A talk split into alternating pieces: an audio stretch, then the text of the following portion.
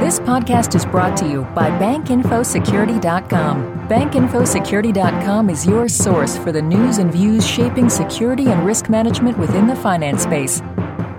As recent industry finds prove, regulators are putting pressure on financial institutions of all asset sizes to step up their B S A compliance investments. And that means a stronger emphasis on K Y C controls as well as SARS filings.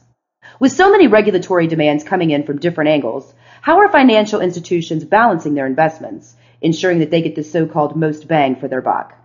Hi, I'm Tracy Kitten with Information Security Media Group. I'm here today with Nancy O'Donnell, Vice President of Compliance and Risk for Thomaston Savings Bank, a Connecticut community bank with six hundred seventy-six million dollars in assets. Nancy, thanks for being with us today. Why don't we start off by having you tell our audience a little bit about Thomaston Savings Bank? Okay, well, thanks for inviting me, Tracy. Uh, Thomaston Savings Bank is a fairly small mutual savings bank.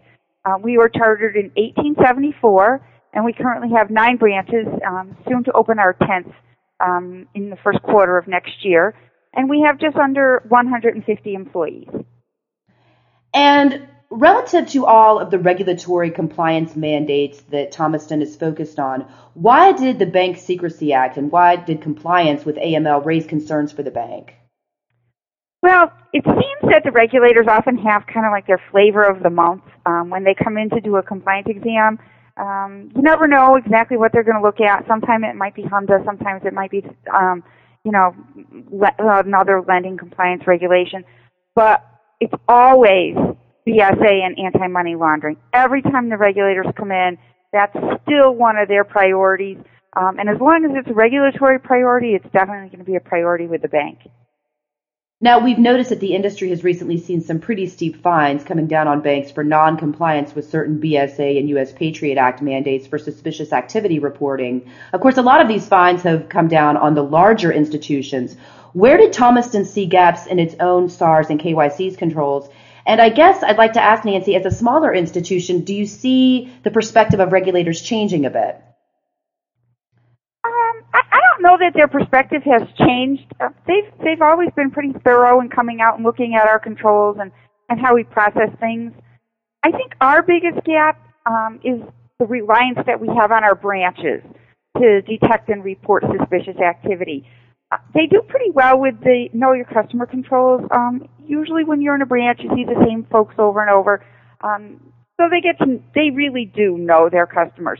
Um, the hard part is identifying the suspicious activities. Sometimes I, I get the feeling that the branches don't think anything is really suspicious, and part of that is because they don't get the chance to see the whole picture. They're really only seeing what's happening at their particular branch. Now, you've noted that the bank was frustrated with limitations when it came to the existing kind of static or rules-based compliance software that you had been using. Can you tell us how the limitations that you were talking about Uh, basically, we're allowing certain suspicious activity or different things to slip through the cracks?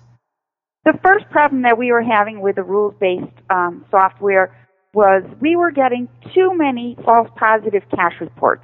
Um, there's sometimes when a teller's processing, say, a split type of transaction, and it might, to a you know, a software look like a cash report when it truly isn't, and it was taking us a lot of time and energy to sort through all of these forced false reports and trying to determine what really happened. Um, and the other problem was trying to identify who our higher-risk customers are. We were getting reports um, showing that we had more than two hundred high-risk customers. And for a bank our size and in our location, that's just not realistic. Um, we're probably looking at about seventy higher-risk customers as opposed to more than two hundred. Right. And you had also talked about the paper trail of spreadsheets. How could financial institutions do better jobs of automating A M L solutions so that this manual review of so many spreadsheets is no longer part of the equation?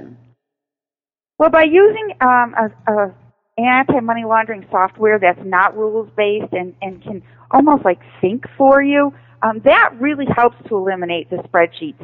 We currently have one spreadsheet that we are using right now. And the only reason we still have that spreadsheet is because for so long we were not collecting the right information from our customers and entering it into our core system so that we could accurately assess risk. So now we're kind of keeping this spreadsheet and working on getting everything into our core so that an intelligent system can um, work more effectively for us.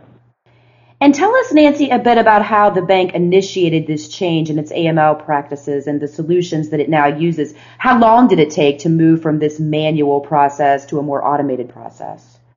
Um, it took us, I would say, just over a year.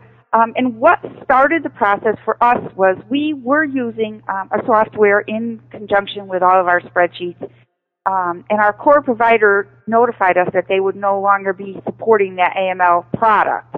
Um, they were planning to migrate us over to their new solution. So at that time, I really viewed that as an opportunity to move forward and get away from the spreadsheets and all the manual processing.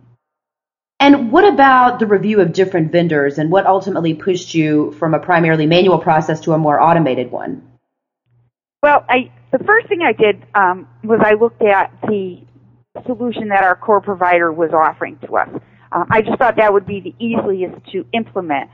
Um, after reviewing their demo, I was really less than excited about their product, and I didn't feel that it was going to help us migrate away from the manual process. So I started talking. I belong to a statewide compliance association, and I reached out to some of the different members to see what they were using, and surprisingly enough, a lot of them are still using manual spreadsheets. Um, but the last time our examiners were in, they commented how difficult it must be to really be on top of things by using that manual spreadsheet. It was even a little difficult for them to understand what I was doing by laying out all these spreadsheets on a table for them. So that kind of prompted me to, to see that I needed to have a better solution, something that was going to be easier to manage. Um, around the same time, we got some marketing information from um, Verafin, so we arranged a demo with them, and we were really happy with what we saw. And um, it, it, so it, it took take us just over a year to get it all implemented where we felt comfortable with it. Now I want to ask you a little bit about what made the solution that you decided to go with different, and perhaps part of the answer is going to come from the response to this question. We've talked quite a bit recently in the industry about the advantages that new A M L solutions offer to banks and credit unions when it comes to integrating A M L and fraud detection. Now, Thomaston has actually integrated its A M L and fraud departments to some degree. Can you give us some background about how the new solution that you've invested in is allowing you to do that? Well, their new solution tracks both anti-money laundering and fraud. Um, we used to have it in two separate departments, but we overlap in so many ways. Um, a lot of times when people are being involved in some type of money laundering, they may be perpetrating other types of fraud. Um, so it was so important for the two departments to be sharing information and constantly be in communication. So we actually ended up combining the two departments since we now have this one software that is tracking everything. So it just it puts the whole picture right in front of you instead of trying to pick pieces from different people. Right, and I was going to ask how the technology allowed you to marry these two departments, and I'm wondering, Nancy, if you see your situation as being different from perhaps a larger institution. Would it be difficult for a larger institution to bring these two departments together in a similar way? I don't think it really would. Um, it's, everything is there in one place. You might need, a bigger institution would probably have multiple people reviewing the um, the software, but you can still cross-reference so easily because everything is just right there in, in one software. You don't have to be logging in and out and going and, and checking in different places. Um, we, we have the capability to detect potential money laundering, debit card fraud, check hiding, new account fraud, all in one place.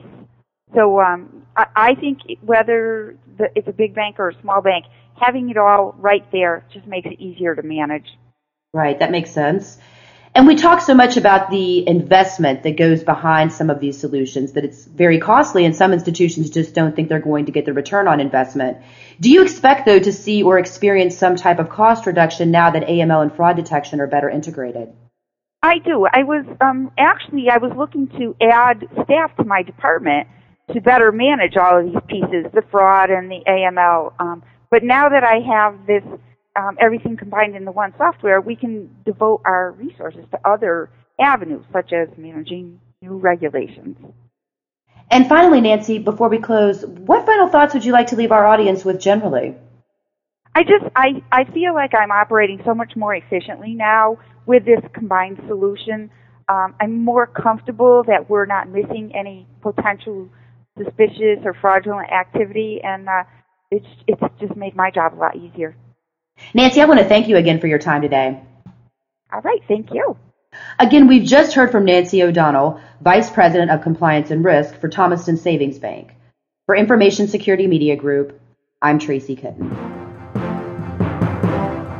This podcast has been brought to you by Bank Info Security dot com. For more interviews, breaking news, research, and educational webinars, please visit w w w dot Bank Info Security dot com.